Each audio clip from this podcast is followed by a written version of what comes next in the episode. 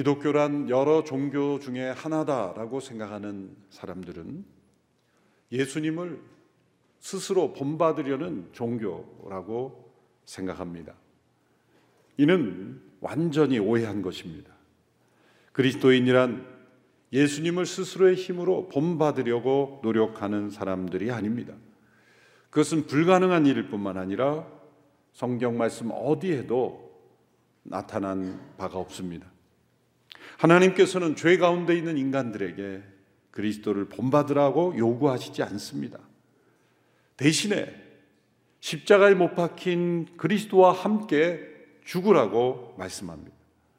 십자가에 못 박히신 그리스도의 죽음을 자신의 죽음으로 믿음으로 받아들이고 함께 죽으라고 말씀하시는 겁니다. 이것이 믿음으로 일어나는 일입니다. 하나님께서는 독생자 예수 그리스도의 죽음 안에 우리를 심판하셨고 또 우리를 심판하심으로 말미암아 용서하셨고 또한 우리를 하나님의 자녀로 맞이해 주십니다. 믿음으로 하나 예수님과 함께 죽음을 경험할 때 그 예수님께서 죽음에서 부활하신 것 같이 그분과 함께 우리 안에 새로운 생명의 역사가 시작이 되기 때문입니다. 옛사람 그리스도와 함께 죽고 그리스도 안에서 새 사람으로 살아가게 되는 것 그것이 그리스도인의 삶입니다. 이것이 하나님의 구원 계획입니다. 십자가에 못 박힌 그리스도를 통해 우리를 죄에서 건지시고 그리스도의 영을 우리에게 보내심으로 우리 안에 그리스도의 새 생명이 태어나고 자라나고 그리고 그 그리스도의 형상이 이루어지는 것 이것이 하나님의 구원 계획의 절정입니다. 그리스도의 형상이 이루어지는 것 그것은 우리가 예수님처럼 살려고 발버둥 친다고 되는 것이 아닙니다. 그리스도의 영이 우리 가운데 오셔서 그리스도께서 내 안에 사실 때만 가능한 일입니다. 사도 바울이 강하게 책망한 것은 거짓된 선생들이 그리스도의 형상이 이루어지도록 가르치지 않고 모세의 형상, 율법의 형상을 가르쳤기 때문입니다. 종교개혁자 마틴 루터는 믿음이 아니라 이 행위를 통하여 하나님의 구원을 이룰 수 있다고 하는 것은 그것은 악마의 형상을 이루려고 하는 것이다라고 강하게 비판했습니다. 우리의 믿음 생활이란 예수님의 삶을 모방하는 것이 아닙니다. 그리스도께서 살아계신 그리스도께서 우리를 통하여 예수 그리스도의 생명을 재생산하는 것입니다. 모방이 아니라 재생산인 것입니다. 윌리엄 템플이라는 분은 이 문제를 이렇게 설명하였습니다. 우리가 어떻게 세익스피어의 작품 같은 희곡을 쓸 수 있겠는가? 그리고 어떻게 우리가 예수 그리스도의 형상을 이룰 수 있겠는가? 그것은 불가능하다. 그런데 만일 세익스피어의 천재성이 우리 가운데 들어올 수 있다면 우리도 그러한 수준의 작품을 쓸 수 있을 것이다. 예수 그리스도의 영이 우리 가운데 들어 온다면 그리스도의 형상이 우리 가운데 이루어질 것이다. 그러나 세익스피어의 천재성은 우리 가운데 들어오는 것은 끝까지 불가능한 일이다. 그러나 예수 그리스도의 영이 우리 가운데 들어오는 것은 가능한 일이다. 하나님께서 약속하셨고 그것을 이루시기 때문입니다. 그러나 이러한 생명의 역사, 그리스도의 형상이 이루어지는 데 있어서는 해산의 고통과 같은 고난이 요구된다고 말합니다. 사도 바울은 이 복음의 진리가 전해지고 또 믿는 이 가운데 부활의 생명이 자라나도록 역사하시는 데는 해산의 고통이 필요합니다. 한 생명을 낳는 어머니의 희생만이 아니라 그 나아진 아기를 돌보는 그 어머니의 희생. 한 영혼 한 영혼이 그렇게 복음으로 나아질 뿐만 아니라 그 안에 그리스도의 형상이 이루어지기까지 드려지는 사랑의 수고 그것을 한 생명을 낳고 기르는 해산의 고통이라고 비교한 것입니다. 이것은 단지 생명을 낳는 고통 그 자체에 그치는 것이 아니라 낳기에 책임지는 희생, 그 생명을 건강하게 자라도록 헌신하는 모든 수고를 포함하는 것으로 해산의 고통이라 이렇게 말씀합니다. 바울은 갈라디아 교회 성도들 안에 이 그리스도의 형상이 이루어지는 그러한 비전을 품고 지금까지 수고했습니다. 그런데 이제 또다시 그들 안에 그리스도 형상이 이루어지도록 해산하는 고통을 겪고 있다고 고백하고 있습니다. 오늘 본문 19절의 말씀이죠. 함께 읽겠습니다. 시작.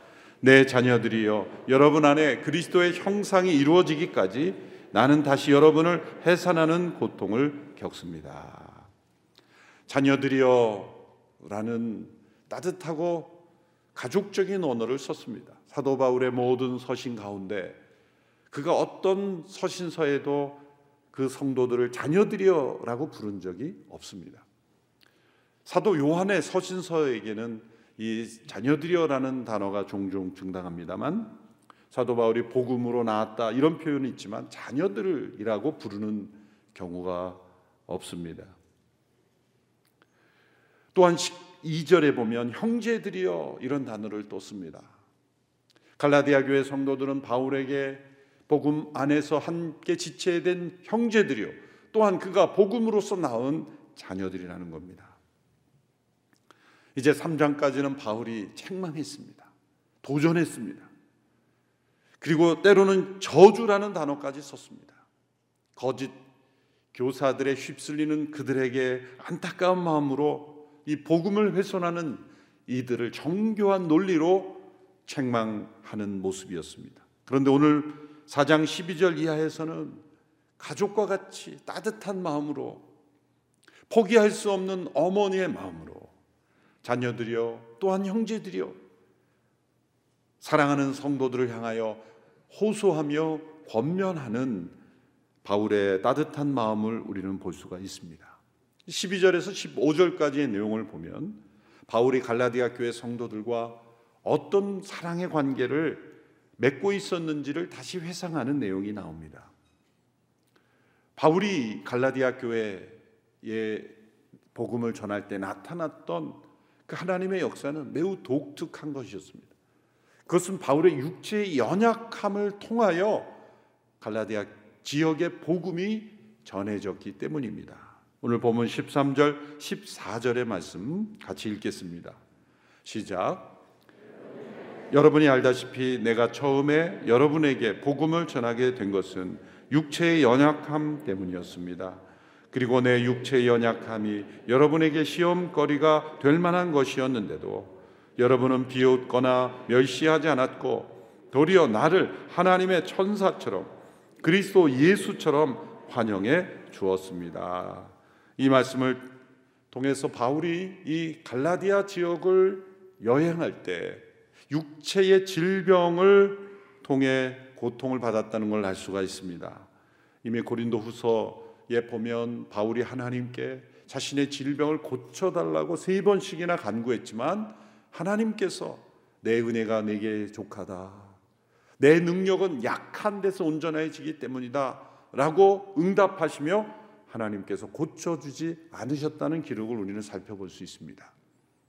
사도 바울을 통해서 많은 치유의 역사가 나타나고 기적이 나타나는 그러한 일들이 있었지만 정작 바울 자신의 육체의 질병은 하나님께서 고쳐주시지 않은 이유는 무엇입니까?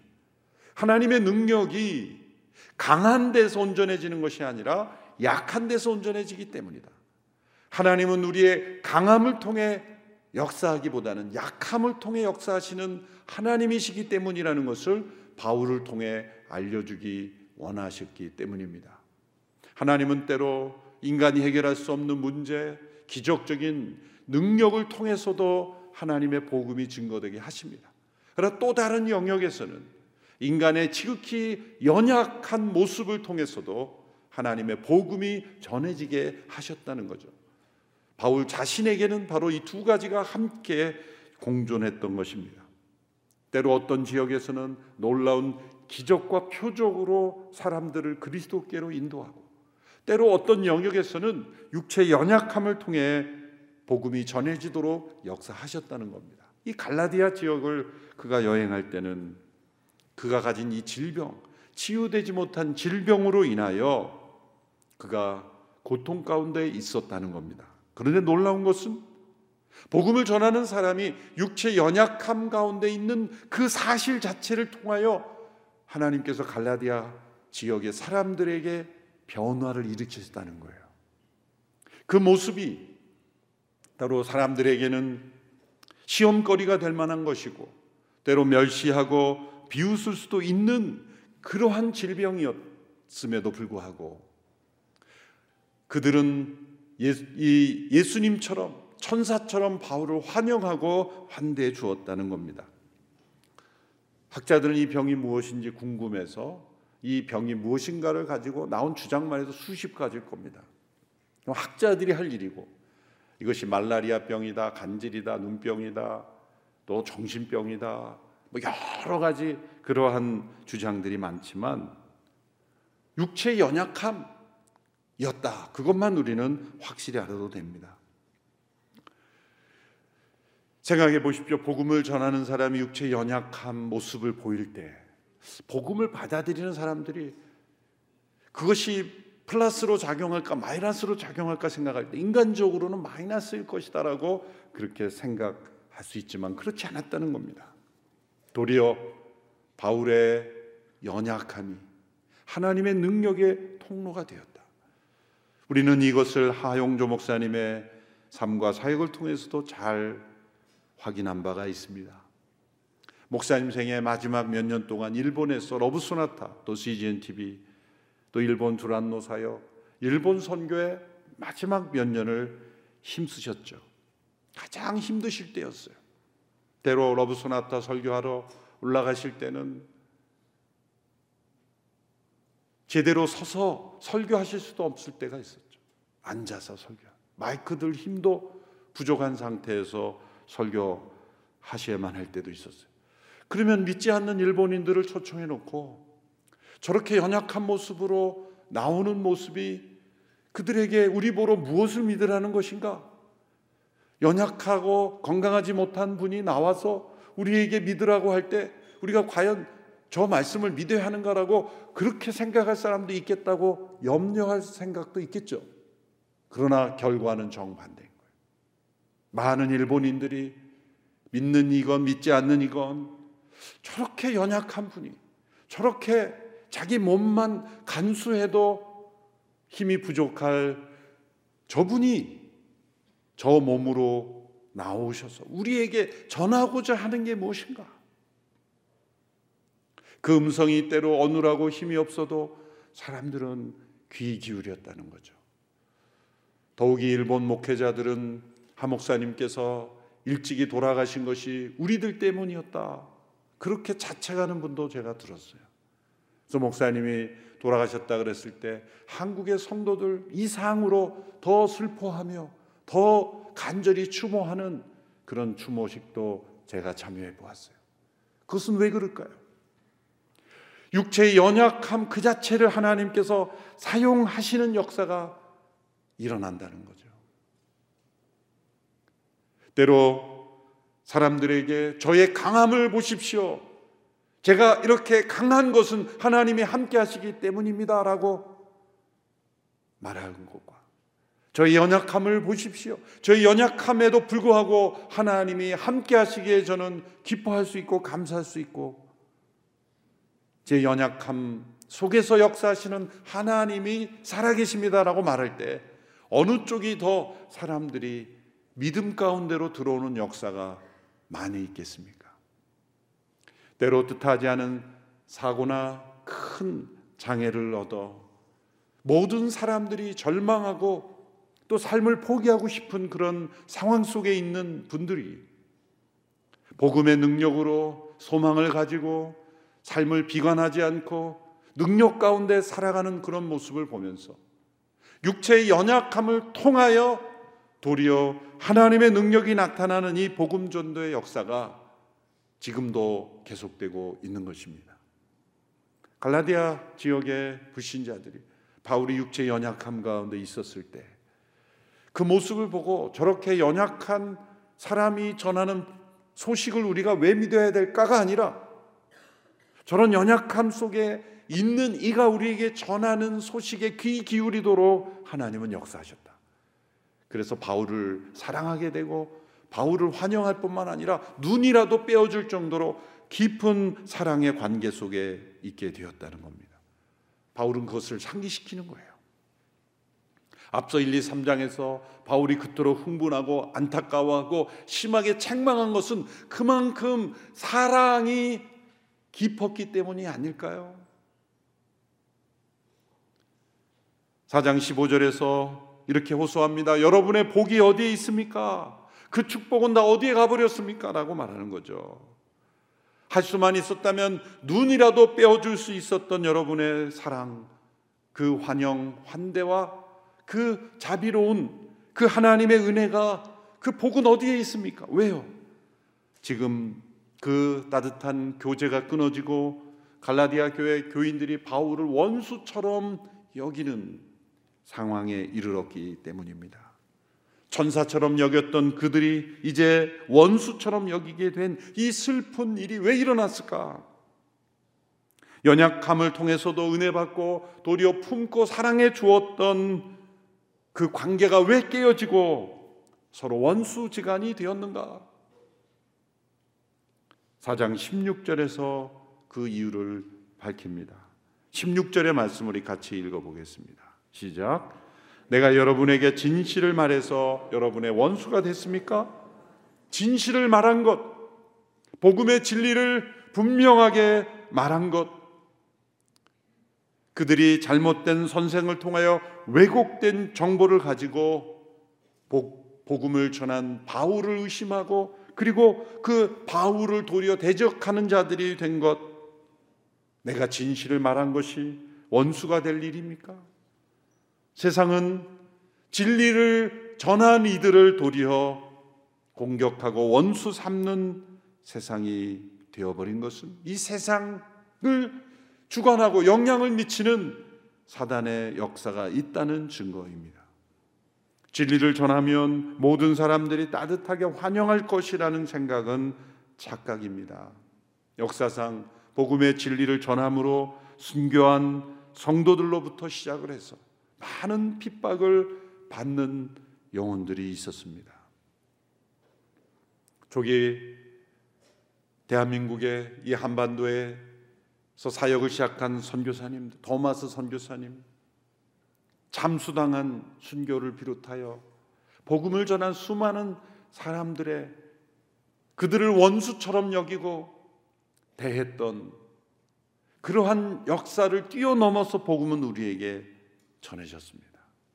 사람들은 올바른 얘기를 전하는 것을 거부합니다. 진실을 말하는 것을 등지고 싫어합니다. 1559년 인디애나주에 있는 해몬드 제일 침례교회 제이크 헤일즈 목사님이란 분이 계십니다. 두란노에서도 이분의 책이 여러 권 번역이 오래전에 됐었습니다만 유치원부터 대학까지 교육 선교에 힘쓴 교회입니다. 아주 어렸을 때부터 대학까지 교회 옆에 학교들을 세워서 많은 학생들을 훌륭한 지도자들을 양성한 훌륭한 교회죠. 그런데 그분에게 성도 중 한 사람이 총을 쏜 사건이 일어났죠. 그것은 그분이 매주 강단에서 회개를 외치고 죄를 지적하고 책망하는 내용이 매주 전해지자 교인 중 한 사람이 일어서서 설교 시간에 총구를 겨누어 쏜 것입니다. 물론 그 총알이 빗나가 이분이 상함은 없었지만 매우 놀란 사건이 일어나는 거죠. 그럼에도 불구하고 제 케일즈 목사님 끊임없이 회개를 외쳤고 죄에 대한 책망을 그치지 않았어요. 방탄 유리로 단상을 막고 설교해만 할 만큼 그렇게 강한 이 영적 전쟁의 충돌이 있었다는 거죠. 미국 대각성 운동의 주역이 되었고 후에 프린스턴 총장 초대 총장이 되었던 이 조나단 에드워드 예일 대학에서 17살에 성령을 체험하고 그리고 인생이 바뀌어서 목회자가 되어 이 보스턴 지역을 중심으로 이 대각성 운동이 일어났던 아주 귀한 도구로 사용된 분이죠. 이분이 목회하던 노스 햄스턴 햄턴 교회에서 어느 중직자의 자녀가 외설스러운 책을 보는 것을 보고 강하게 책망하고 지적했는데 그로 인해 갈등이 시작이 됩니다. 이분은 거룩을 외치고 성찬을 엄격하게 시행하는 것으로 인하여 논쟁이 일어나고 결국 이분이 24년간 목회한 교회에서 원수 취급을 받으며 쫓겨나게 됩니다. 대다수의 성도들이 등을 지고 그처럼 미국 역사의 한 획을 긋는 복음의 진리를 전한 목회자를 쫓아내게 되었던 거죠. 에드워드가 사역할 당시 어린아이였던 한 사람이 성인이 되어 당시 상황을 이렇게 회상하는 글이 있습니다. 사람들은 두 시간 이상 걸리는 설교 시간에 움직이지 않고 똑바로 앉힌 채 경청하였다. 진리가 도저히 항거할 수 없는 중력처럼 성도들의 마음을 압도했다. 거의 설교를 마칠 즈음에는 이렇게 빨리 끝나는가 다소 실망하는 듯 하기도 하였다. 그가 전하는 설교는 죄인들을 향한 하나님의 진노와 그들이 받을 형벌이 얼마나 가혹하고 무자비 엄격한지를 깨닫게 하여 사람들이 회심하도록 이끌었다는 거죠.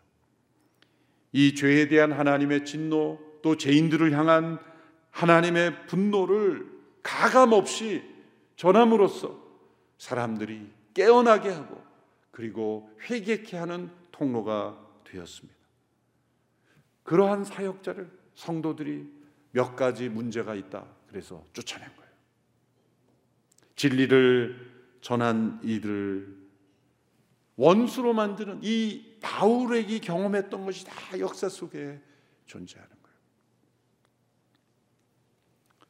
사람들은 무엇이 옳고 그르냐를 먼저 따지기보다 나와 가깝고 친한 사람의 주장이면 무조건 따라주는 것.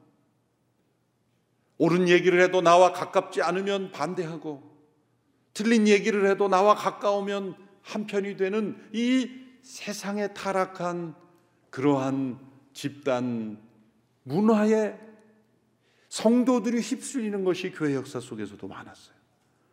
우리는 가까운 관계일수록 사랑 안에서 진실을 말해줄 수 있어야 돼요. 에베소서 4장 15절의 말씀에 이렇게 말씀하고 있습니다. 같이 한번 읽어볼까요? 시작. 사랑 가운데 진리를 말하며 범사의 머리 되시는 그리스도에게까지 자라나야 합니다. 사랑 안에서 진리를 말하라. Telling the truth in love. 사랑 안에서 진리를 말하라. 이것이 그리스도에게까지 자라나는 것이다. 우리는 진실을 말하면 사랑의 관계가 깨어질까봐 진실을 말하지 않습니다. 또 사랑이 깨어질까봐 진실을 말하지 않을 뿐만 아니라 진실만을 말하면서 사랑 없는 진리만을 말하여 관계가 다 깨어버리기도 하죠. 그래서 늘 교회 안에서는 사랑파와 진리파가 싸우는 거예요. 이쪽 말 들어보면 사랑이 하나님이 사랑이죠. 이쪽 말 들어보면 진리가 진리가. 진리파는 사랑을 버렸고 사랑파는 진리를 버린 거예요. 분명히 하나님의 말씀에 사랑 안에서 진리를. 진리를 말하고 있는데 사랑이 없다면 그건 진리가 진리 될 수 없다. 사랑이 있는데 진리가 없다면 그건 사랑일 수가 없다. 왜냐하면 하나님의 사랑은 진리 가운데 있는 사랑이기 때문에 거룩한 사랑이기 때문입니다. 바울이 진실을 말했기 때문에 갈라디아 성도들은 바울을 원수처럼 여겼다. 왜 이렇게 됐습니까? 그것이 바로 이간질하고 다툼과 분열을 일으키고 하나님의 복음의 역사를 가로막는 사단 마귀의 역사인 것입니다. 복음이 전해지고 하나님께서 쓰시는 그러한 공동체, 하나님의 역사가 나타나는 복음의 능력이 나타나는 곳에는 반드시 이 사단의 역사도 함께 나타나서 진실을 말하는 것을 원수로 만듭니다. 사랑 없이 말하게 함으로써 또한 진실 없는 사랑만을 강조함으로써 하나님의 공동체를 무너뜨리는 거죠. 그래서 존 스토트 목사님이 이런 문장을 남겼죠. 진리는 사랑으로 부드럽게 하지 않으면 굳어진다. 또한 사랑은 진리로 강하게 하지 않으면 너무 약해진다.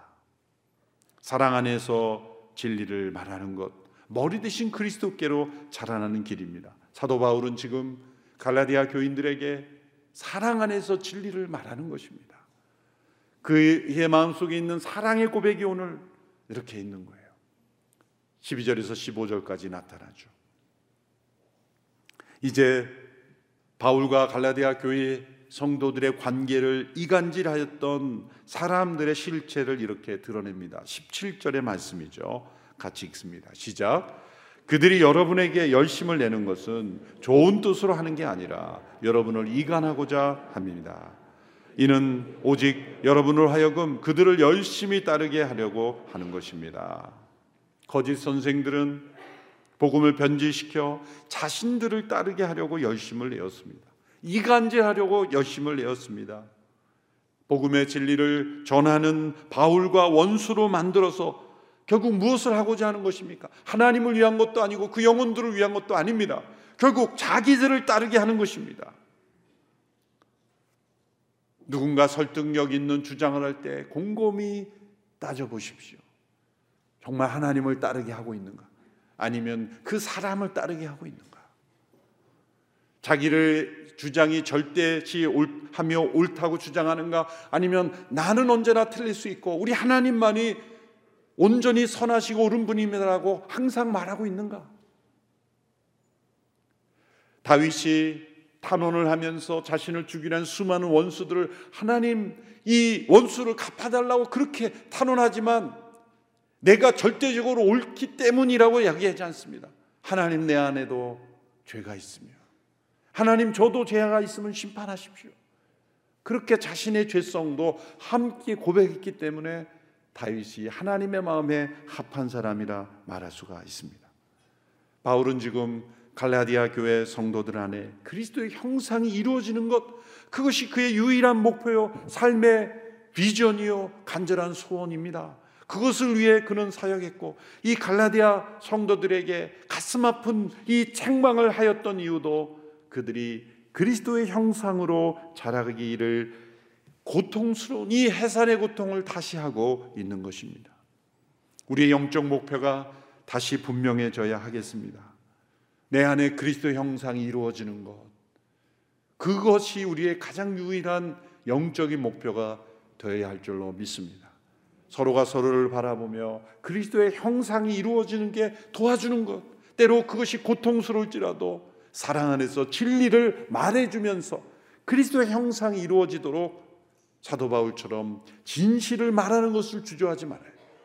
그러나 사랑 가운데 진리를 말해야 돼.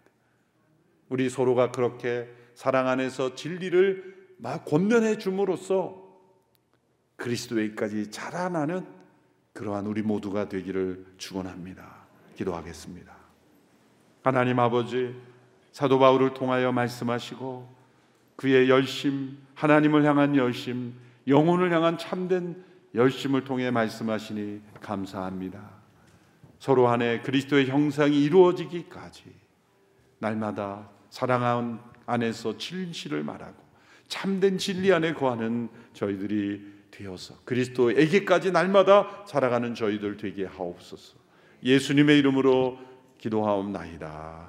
아멘.